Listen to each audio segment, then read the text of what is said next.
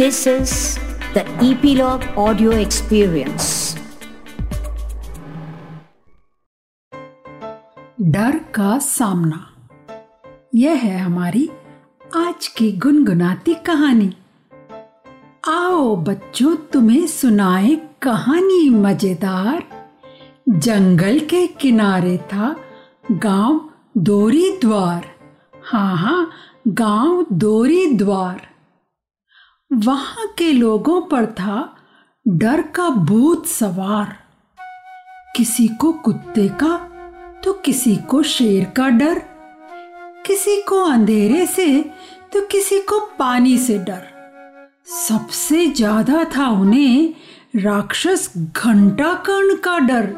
हम्म राक्षस घंटा कर्ण जंगल में जब चलती हवा साए सनन सन साए सनन सन कहीं से घंटी की आवाज़ आती, कहीं से घंटी की आवाज़ आती, टन टन टन टन टन टन सभी डरकर घर में घुसते, बचाने अपनी जान, कहते, घंटा कण हिला रहा है अपना कान। सुनकर जब घंटी सूख जाती सबकी जान। सुनकर जब घंटी सूख जाती सबकी जान, पर गाँव में एक हिम्मत वाली लड़की थी, जिसका नाम था सुजान।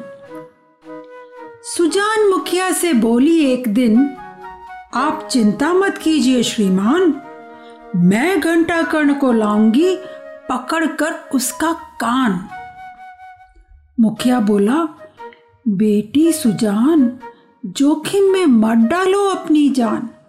साथ में ले जाओ गाँव से दो आदमी और तीर कमान लेकिन थैली में भरकर आम, अकेली चल पड़ी बहादुर सुजान। हवा चल रही थी साई सनन सन घंटी बज रही थी, टन टन नन टन। हवा चल रही थी साए सनन सन। घंटी बज रही थी, टन टन नन टन। हिम्मत न हारी, आगे चलती रही सुजान। हिम्मत न हारी, आगे चलती रही सुजान। जंगल में पहुंचकर हुआ उसको अजब गजब दर्शन। जंगल में। हाँ जंगल में एक बंदर बजा रहा था, घंटी टनन टन इतने में दूसरे बंदर ने घंटी छीनकर छेड़ी दूसरी तान और फिर घंटी बज उठी, टन टन टन टन टन टन टन टन। यह देखकर सुजान ने झट ज़मीन पर बिखेर दिए मीठे आम। यह देखकर सुजान ने झट ज़मीन पर बिखेर दिए मीठे आम, टूट पड़े उन पर लालची बंदर भुला कर अपने सभी काम। घंटी पटकी एक और बंदर लपके मीठे आम पर, उठाकर घंटी सुजान सरपट चल दी गाँव की डगर। गाँव पहुंचकर गाँव पहुंचकर घंटा कर्ण की खोल दी उसने पोल। सुजान की बातें सुनकर गाँव के लोग हंस पड़े जी खोल। मुखिया ने शाबाशी दी। मुखिया ने शाबाशी दी सुजान को उसकी हिम्मत की और प्रॉमिस किया।